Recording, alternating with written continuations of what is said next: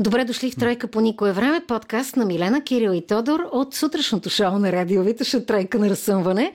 Дали ни стига събуждането сутрин заедно по Витоша, или пък може да си кажем още нещо специално тук. Може би идеята за това да започнем този подкаст беше, че колкото и години да сме в ефир, ни се искало и знаем, че извън ефир помежду си, защото сме близки, сме си споделили много неща и на всеки един от нас е ясно кои са притесненията, преживяванията на другия, на другите двама.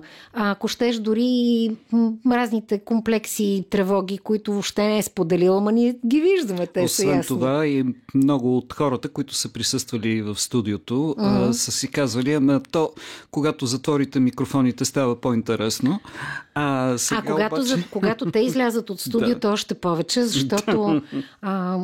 Поне аз знам, че от самото начало толкова неща съм ви споделяла, не само които ми се случват, а начина по който се чувствам. Но за да не започваме отзад напред, тъй като решихме, че споделяме наистина повече от себе си и това е нещо хубаво, а именно темата за комплексите. Това е темата в подкаста сега. В петък правихме една тема за комплексите в интимните отношения и когато си гол, кое ти е по-гадното, темата с сантиметрите или с килограмите. Обаче всъщност си давахме сметка, че темата с комплексите е изключително важна и тая гадост започва още от детските години. Точно така е, за съжаление, защото това, което сме възприели от семейството си като семейно възпитание, на свой ред пък нашите родители, те са възприели от техните родители, са едни набивани клишета за това какво трябва да представлява точно мъжествеността, да речем. В моя случай, както е, може би как трябва да изглежда и как трябва да се държи едно момиче в този случай. И това са едни неща, които...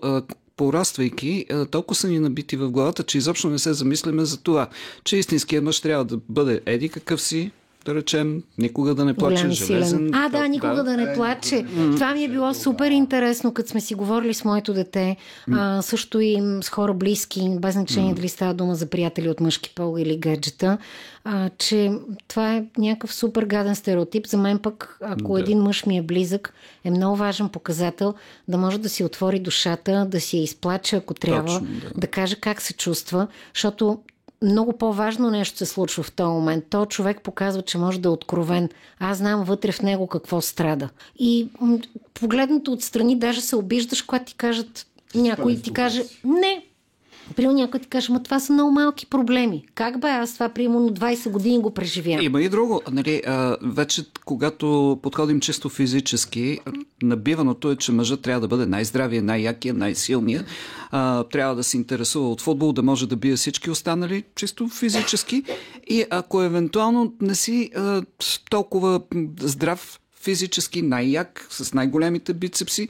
Ако се интересуваш от поезия вместо от футбол, ти тогава автоматично ставаш аутсайдер и това нещо те тормози. Аз може би си мисля, те са два вида комплексите. Едните са за външния вид, а другите са за теб самия като личност. И не знам доколко има пряка връзка между всичките и те са свързани по някакъв начин, но ако се връщаме всеки към своите си преживявания, се сещам за няколко неща. Беше някакво време, примерно съм била 10 годишна и един от българин, забравих името, беше човек, който е прекусил света с яхта, някакви рекорди беше поставил и бяхме на едно море с нашите и той беше снимал с камера. И прожектира това, което е снимал. Изведнъж аз гледам едно красиво момиче с някаква, примерно, синьо-зелена така плетена блузка, с някакви бели панталони, море, красива и викам, я, кое е това красиво момиче? Поглеждам отново и казвам, това съм аз. Ама ми трябваше време, за да го видя.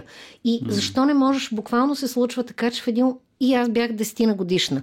И тогава отидох в библиотеката, там на този лагер на морето, който бяхме с майка ми и баща ми. И взех една книга, която касаеше външния вид. И там пише, примерно, дори, че очите са красиви, когато има леко синкаво, а не бяло и разни такива детайли. И гледай колко ми е страдала детската душа, сега ще обясна защо. За да застана аз и майка ми го пълни до ден днешен, 10 години пред огледалото и да кажа, но слето ми е малко и правилно. Очите ми са хубави и изразителни, нали, устните ми са нормални, косата ми е къдрава и буйна и така нататък. Изобщо аз съм едно хубаво дете. И после не съм позволила никой да ми каже нищо. А защо се случва това? Защото години наред сестра ми, която е малко по-голяма от мен, беше много-много любимото дете.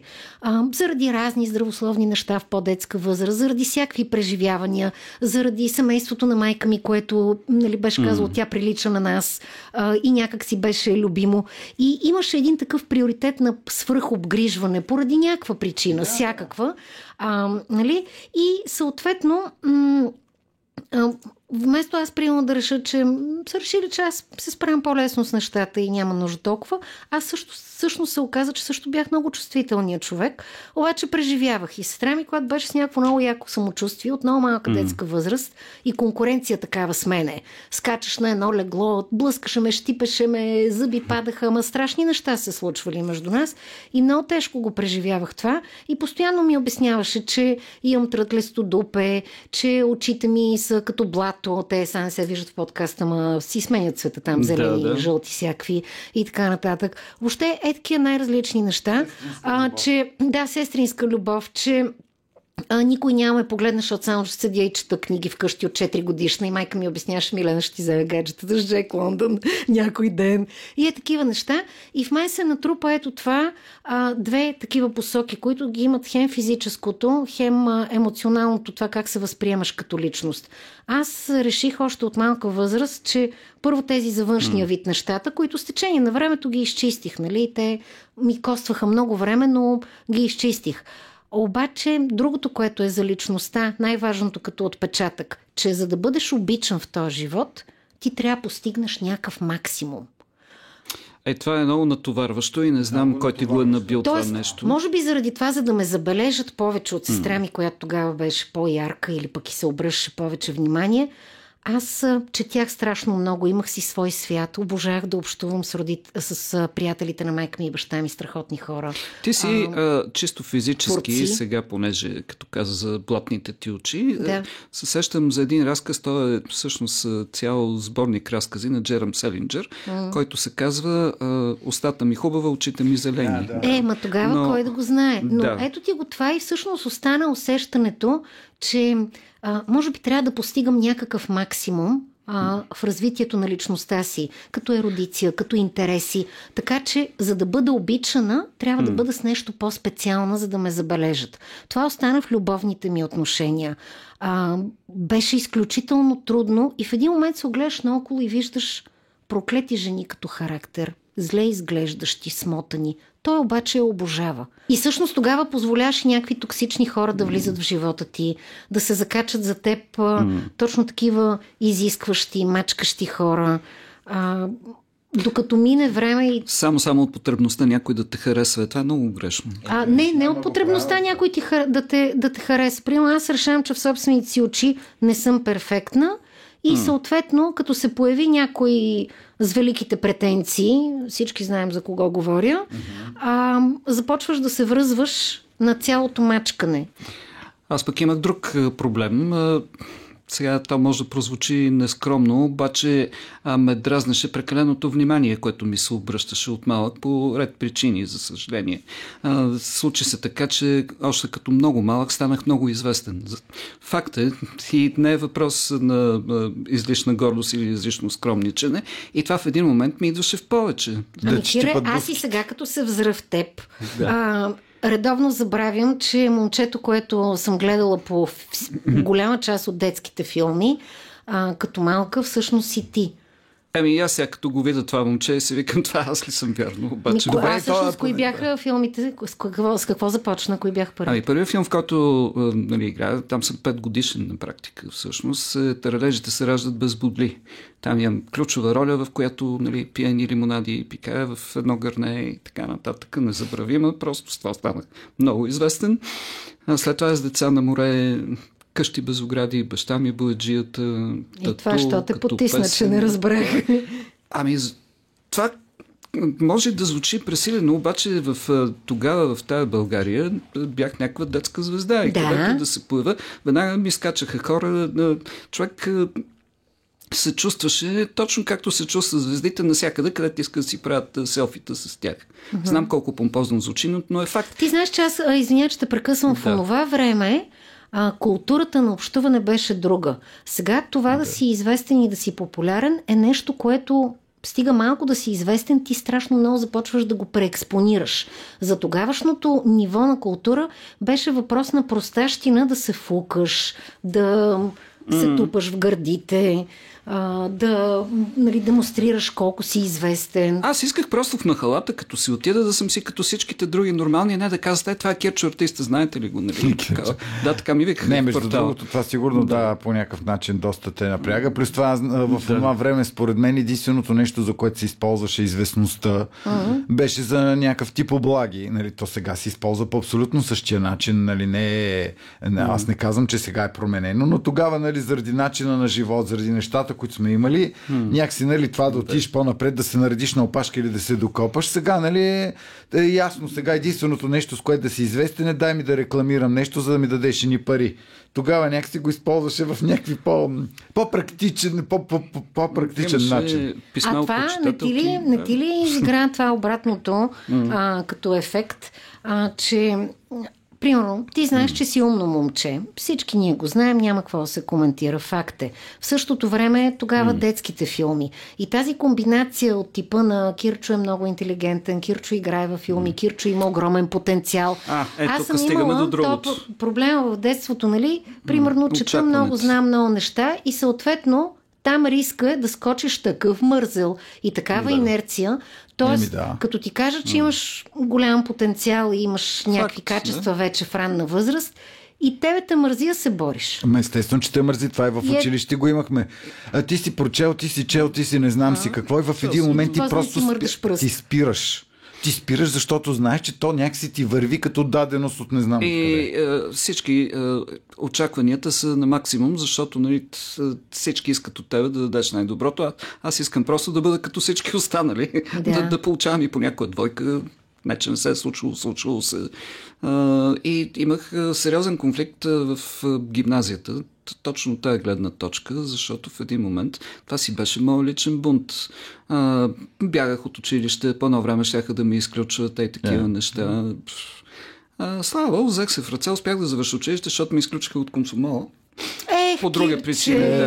И ми бяха казали, нали, че ме заплашиха, че няма да мога да кандидатствам за висше образование, точно поради тая причина.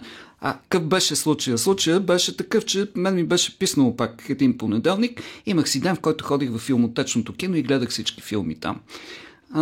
Знам цялата история на киното, защото винаги ми е харесвало и гледах от черно-белите филми до всички, до ден днешен, които си излъчват там. Понеделник ми беше ден за кино и просто не ходих на училище. И тогава ме бяха нарочили, че съм организирал масово бягство, защото пък те да вземат моя клас целия да се чупи там от 1, 5 и 6 час.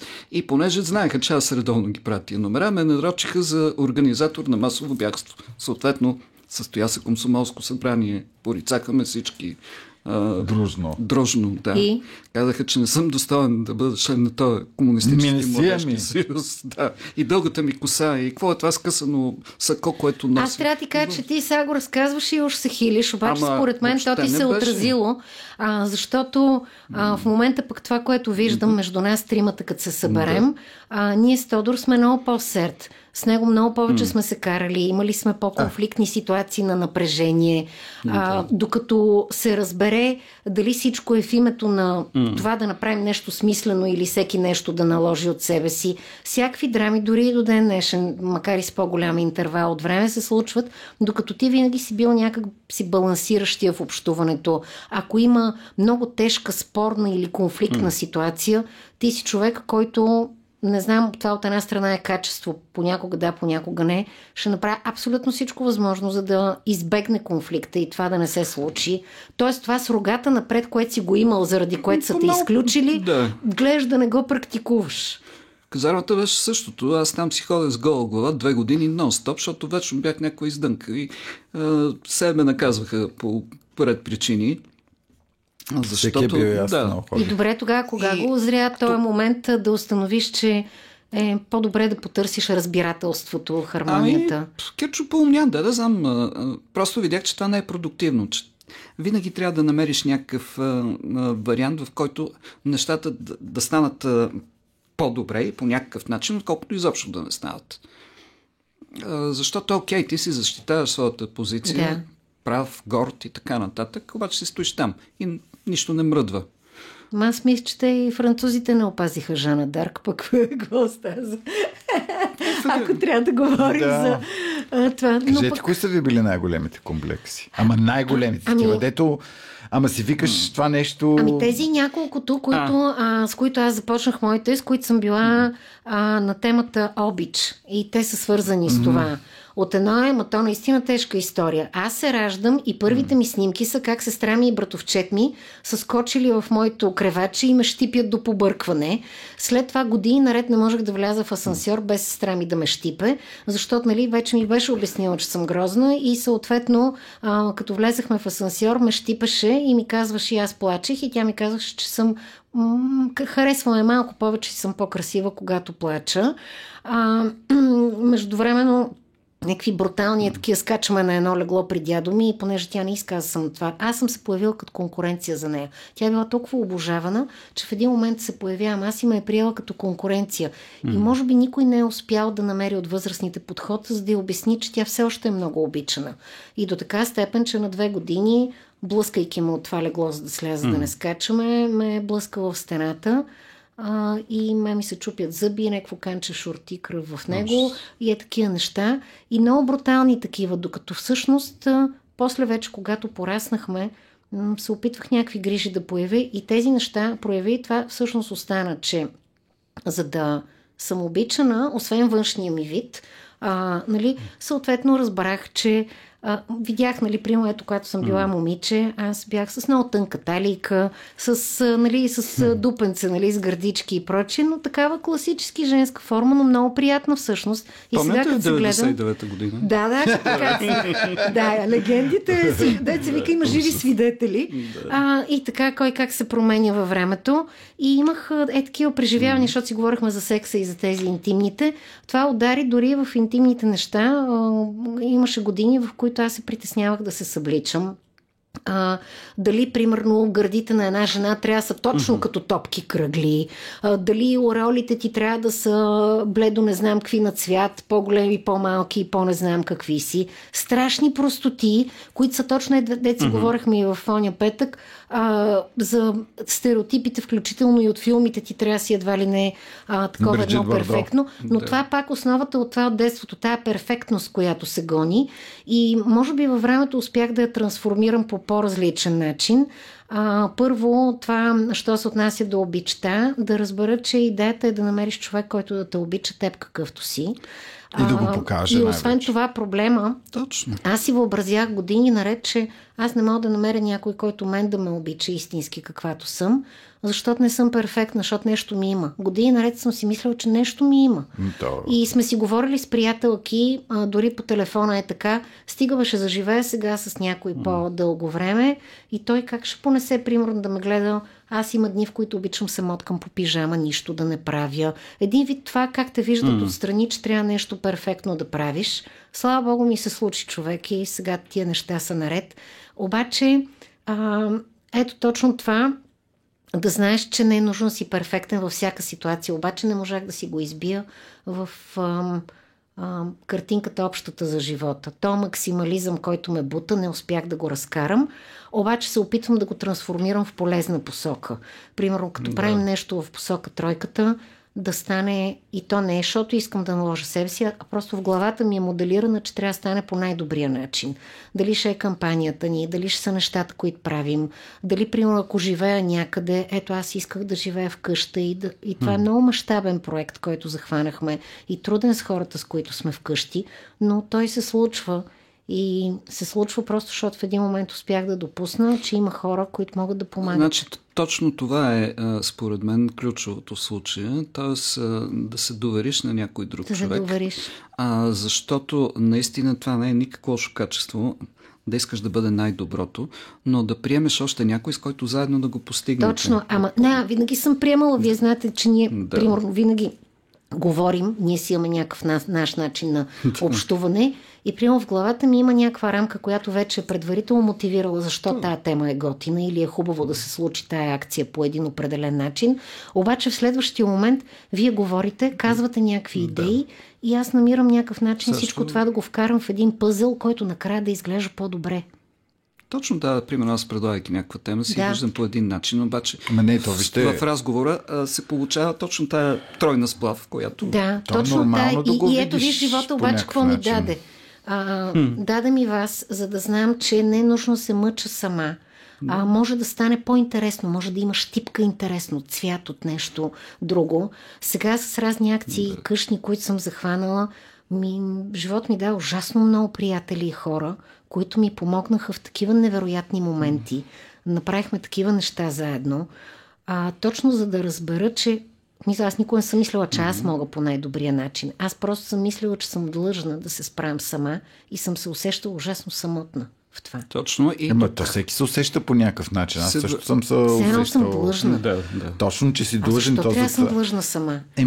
Защо? И в един момент загубваш така една орда около тебе, която има така, как да кажа, тонове хора, които в един момент, нали, когато разбереш, че не си длъжен, не си длъжен да си палячо, не си длъжен да правиш каквото се харесва, не си длъжен да го казваш по начин, по който се харесва, но го правиш с риска, нали, да не останеш сам, да се... не знам, някаква има и в един момент, в който теглиш чертата и ти е супер. Това е може би твоето. Да, моето ти е супер. Да си част от групата. Моето беше част, съм като как се каляше с томаната или там какво да се прави и трябва да лежа едва ли не между горещи пирони и винаги трябва да върху такива това с пироните, да го четох на един плаж, нали, там както са го мъчили. Там Чернишевски ли беше, напомням кого. Обаче идеята е, че винаги в нещо трябва да има мък. Защо не мога нещата се получават с лекота? При мен беше, че аз едва ли не съм длъжна, че ако поискам помощ от някого или се обърна към някой друг, значи не съм се справила добре. На мен не ми е било за похвалата. Просто идеята, че можеш и сам и можеш да се обърнеш към хора. Това е, между другото, много мъжко. Това е друго, това имам предвид. Да ти кажа, много мъжки комплекс, който е вменен точно от детството. Това е, връщам се към началото. Защо? Аз играх. Защо, например, мъжете питат рядко за посоката? Точно заради това. Защо? Как ще питаш? Как ще питаш? Ти знаеш как сме обикаляли с баща на Христо, само защото посоката не може да се пита. Не можеш. Абсолютно. Страшно не е мъжко. Тоест, идеята е, нали, че един вид ти си нахален, досаден или не успяваш да се справиш или си много смотан, ако питаш някой за помощ. Беше, нали, това дето е при мен, че трябва да го се справиш сам. Факт е, че не можеш да допуснеш, че не можеш да се справиш сам. Това е. Аз след това си мислех между другото. Защото си мисля, че съм велика, а защото все едно нямаш право, бе. Някой нямаш ти е вменил, точно това казвам, че ти си, нали, не можеш да товариш другите. Не можеш да товариш, че трябва да се разчита на тебе, че къв мъж си, ако не може да се разчита на тебе, че ти утре ще имаш семейство, това семейство, нали, ако не можеш да смениш една кружка, да ковеш два пирона. Ако попитам за помощ или ако кажа, че не знам това как се прави.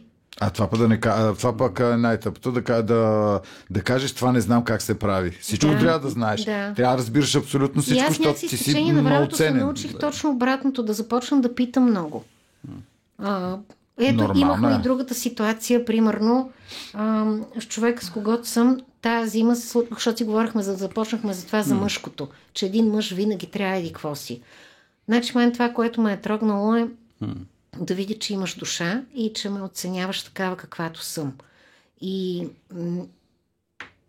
беше много-много странно. Пазя си една рокля от леля ми. Една рокля, годината, в която съм родена, 76-та, и имам една дълга червена рокля от земята на Бети Баркли. Тя е нейна и ми я подарила. И си я обличам само в някакви много редки поводи. И му бях казала на него, че с него се чувствам като роза. Някакси имах усещане, че ме възприема като роза и си казах един ден, ако ме виж стара рокля, значи си минала страшно много тестове. Още не съм я облякла, но ето времето хубавото, защото тя е лятна, приближава. И се сещам за това усещане, защото ето го това мъжкото. Примерно при вас, на мен не ми е било важно да знам, че той трябва да е скала във всякакви моменти, защото и той преживява много. На мен ми е било важно аз да знам, освен начинът, по който се чувствам, че ме възприема каквато съм, да знам, че може да се разчита на дадената дума, на грижата, на отношението. Той примерно знае, че може винаги, каквото и да се случи, аз ще потърся хиляди начини, за да се справим. Ще намеря хиляди варианти, за да го зарадвам с повод или без повод. Десетки начини, за да му покажа, че се грижа и че съм видяла, забелязала. Това много ме трогваше, че това, което аз правя, си мислих, че е чисто женска черта, но от него видях, че го има и у мъжете. Да запомниш дребничките неща. Да се сети да ми даде ябълка, да ми подаде нещо, да нещо дребничко. Аз да му измисля хиляди дребни неща, които са грижа към него и самокомфорт. Мислех, че това го има само в жените. И в един момент тази зима става авария вкъщи и гръмва отоплението и гръмват тръбите, които са сложени, защото нещо не сме нагласили както трябва и разни такива неща. Аз този човек не съм подозирала, защото никога не се е държал като някаква скала, че той ще излезе, ще изкочи в цялата тая пара, която свистеше от всякъде и беше супер вряло. И когато се чу втория гръм от към котелното и долу, той ще слезе долу. Директно в парата се гмурна. По някакъв начин спря всичко. И това жестоко ме впечатли. Все пак е мъж, нали? Да не прекаляваме с приликите. Макар, че... И това беше точно мъжкото, което аз бях страшно приятно изненадана. Винаги съм очаквала и съм знаела, че мога да разчитам за много неща на него, обаче всеки нормален човек ще се оплаши. Той се рискуваше, спря някакви бойлери неща. После разбрахме, че ако не е направил това, което направи, е можело да гръмне бойлера. Всички знаем, че това е от цялата къща. И всъщност той самия беше в риск в тази ситуация. И това и да си мъж и да не си мъж, ще хванеш обе. Да, това според мен не е толкова до пола, а до това къв човек. Смисъл, че той просто е такъв. Той в случая реагира като мъж. Както ние казваме с клишето. Аз така как реагирах като мъж, нали? Когато ми гръмна една тръба, а тя гръмна, защото бях решил да сменя един кран на тръбата общата, която вървеше през хода. И аз го завъртях и той пустил крана, ми остана в ръцете и то шурна. Обаче, за съжаление, тия тръби върват по едно общо такова шахта. Аз съм на петия етаж и тая вода почва да тече директно надолу към всичките етажи, нали? Защото такова. Това се случва една неделя сутринта, обаче аз по боксерки и нищо друго. И започвам с един палец, съответно там, където беше правил. При което току-що съм се нанесъл, това беше една квартира, не познавам съседите. Запознах се с всичките от първия до петия етаж, защото жена ми отиде, те дойдоха горе, звънат на вратата, нали, отваря им показва и аз погащите и с палеца вътре, нищо не мога да направя. Трябва някой да слезе най-долу в мазето да спре палеца. Общата вода. Виж ти то палец, ако го махнеш от тия. Това ще се срути, аз за това се чудя. И то палец перфектна работа ми върши, но... Този ли беше или левия? Да знам. Не, този трябва да е бил, защото лявата ръка принципно ми е по-оборотната, по-работната, да мога да свърша нещо друго. Точно за една група такава, която тя се казва защо мъжете умират по-често, по-лесно. Нали? Да. Точно. И точно там има такива примери, в които нали, в някои от ситуациите мъжете просто не мислят. Те го правят. Нали. Фърляш се да спираш бойлер, запушваш с пръст това. И в смисъл ние имаме някакво такова едно, как да кажа, се не мога да кажа многопластово съзнание, просто нали, виждаш животното, вадиш лъка, стреляш и го убиваш. Виждаш дупка, навираш си пръста без да мислиш. Аз не знам дали това е типично мъжка черта, точно. Можеш и да не мислиш, но в една конкретна ситуация действаш инстинктивно. Действаш. Да, не се паникьосваш. Това е, Аз изобщо не съм мислил, но това, както ми каза една позната, върти се една муха около мен и аз я фанах и вика, това е инстинкта на ловец. Аз съм ти казал като малки, когато нали, пак не мислиш смисъл. Единия ми братовче долу свири на китара, нас не ни пускат, защото вече е 9 часа и трябва да си лягаме. И другия решава, че трябва да обърнем внимание нали, на ние, които сме на третия, другите свират на китара и фърли една бутилка. Те около един огън седнали, свират на китара и той какво да хвърли, за да може да обърне внимание, хвърли бутилка с инспирт. Тя се пръсна, всичките се запалиха, още някои имат белези от тях, но това беше, в смисъл, това е без да мислиш. Добре, аз тук ревах, вие сте перфектни, то е ясно. Но като изключим, примерно, че си се притеснява, че си бил клещав и плешив, в чисто човешки план някакви катаклизми. О, той има много катаклизми. Смисъл ти, да, като почнеш от това... Който си ги преживявал. Ми да, то започваш от физическото, нали, мразиш се до някаква степен. При нас много си мразех гласа много дълго време, защото всичките имаха някакъв глас. Моят глас беше гнусен. Мисля, че решихме този проблем. Да. След толкова години. Дълго време, после му свикнах на гласа. И после в личен план то се започва с едни такива неща, когато те хвърлят така от една ранна възраст, нали, решаваш, че ти ще си самостоятелен и се мяташ някъде, да си изкарваш прехраната, защото е мизерия, защото не знам си какво. И в един момент започваш да преживяваш някакви такива любовни преживявания. Аз помня в Гърция едни любовни преживявания. Първо, как ще се влюбиш ти в момиче от Судан? Да. И предразсъдъците. Ама тя не изглежда по този начин, който си свикнал. Ма те изглеждат по много различен начин. Ма те миришат по различен начин. Ма те готвят по различен начин. Ма те се отнасят с хората по различен начин. Защо се усмихват? Що винаги са весели? Що не са нещастни? Що нито един път не ми измърнка? То ти мисля, че ти това го задържа и до ден днешен, нали? Да, това беше някакъв шок.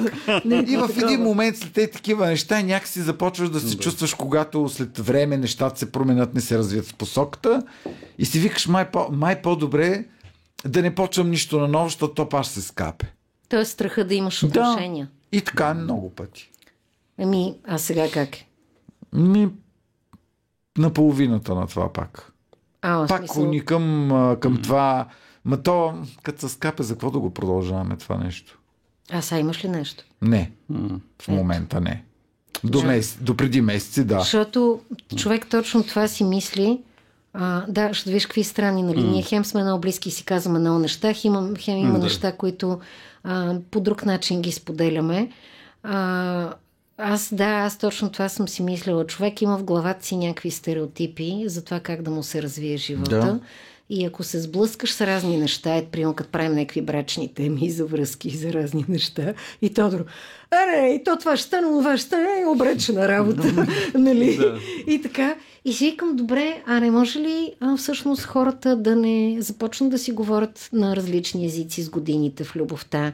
Може ли да намерят начин, както казваше майка ми за нея и за баща ми, баща ти ми беше най-добрия приятел. Тоест, да останат хората и подкрепата, която да го видиш. Защото винаги се казва, че всичко идва от семейството, обаче пък в същото време живота също предлага предизвикателства.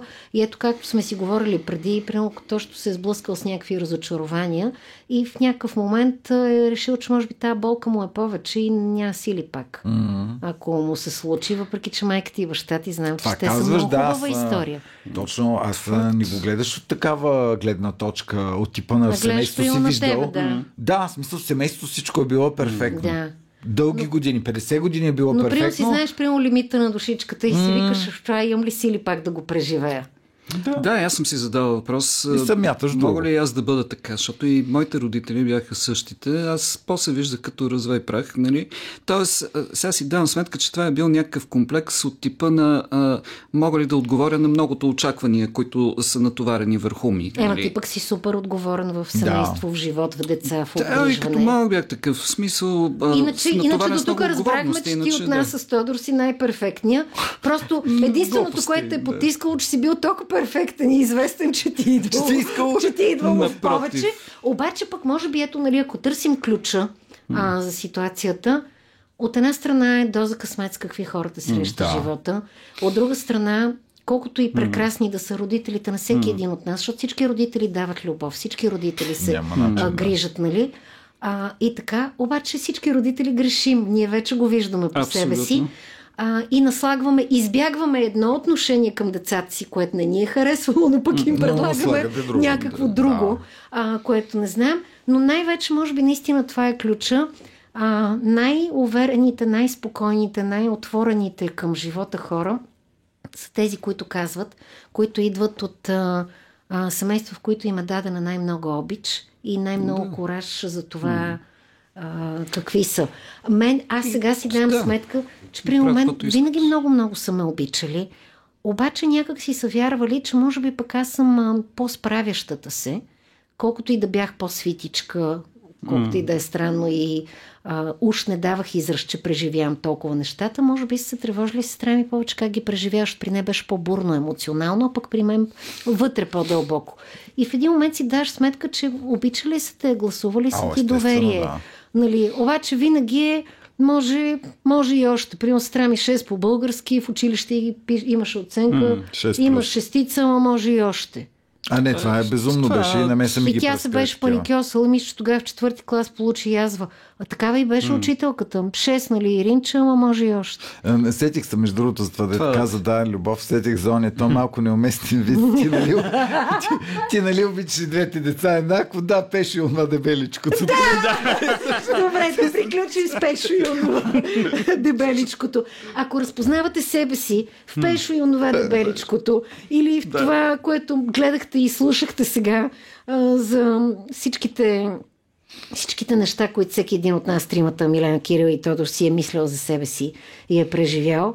Може да давате идеи за теми в подкаста, може да се включите също така с желание да гостувате, така че ще се радваме, ако всеки един от вас, ако поиска, може да гостува в подкаста ни Тройка по никое време, за да докаже, че е по-готин, по-голям комплексар или има някакви теми, които не сме успели да обсъдим. Може и просто нищо да не доказва. Ей така, да седнем и да си поговорим. Да, ако имате така интересна история, която да ни споделите, защото ще се зарадваме да бъдем единствения подкаст, който няма да кани известни хора за това, че са известни и да разкажат за 466 хиляден път това, което са разказвали. Да, и за това. От тук наседно отваряме полето за гости в Тройка по никое време. Разбира се, че и известни хора ще се радваме да гостуват, но това са хора, които ние много харесваме и с които винаги ни се искало да поговорим по-дълго време. Но пък пресечната точка е Тройка на разсъмване. Намерете страницата ни във Фейсбук, пишете ни в Месенджер там. Ако сте хора, които ни слушат по радиото или пък хора, които са ни открили през този подкаст и искате да ни гостувате тук в Тройка по никое време, пишете ни. Това е Витоша, може би не толкова. От Витоша по-високо нема. Горе-долу, да. Винаги го обърквам. Ти нешкъв рефлекс. За кое? Не е Витоша това. Не е Витоша. Може би всичко е Витоша. Аз искам само да ви кажа, че за 22 години, които съм бил тук, съм се качвал 3 пъти на Витоша. На сила. Един път ме замъкнаха за Боянската църква, един път в едно ресторанче да ядем кюфтета, един път вървях до Боянския водопад. That's it. Ако искате да участвате в подкаста ни Тройка по никое време, абонирайте се, харесайте ни, защото на нас това ни е важно и пишете на страницата на Тройка на разсъмване във Фейсбук.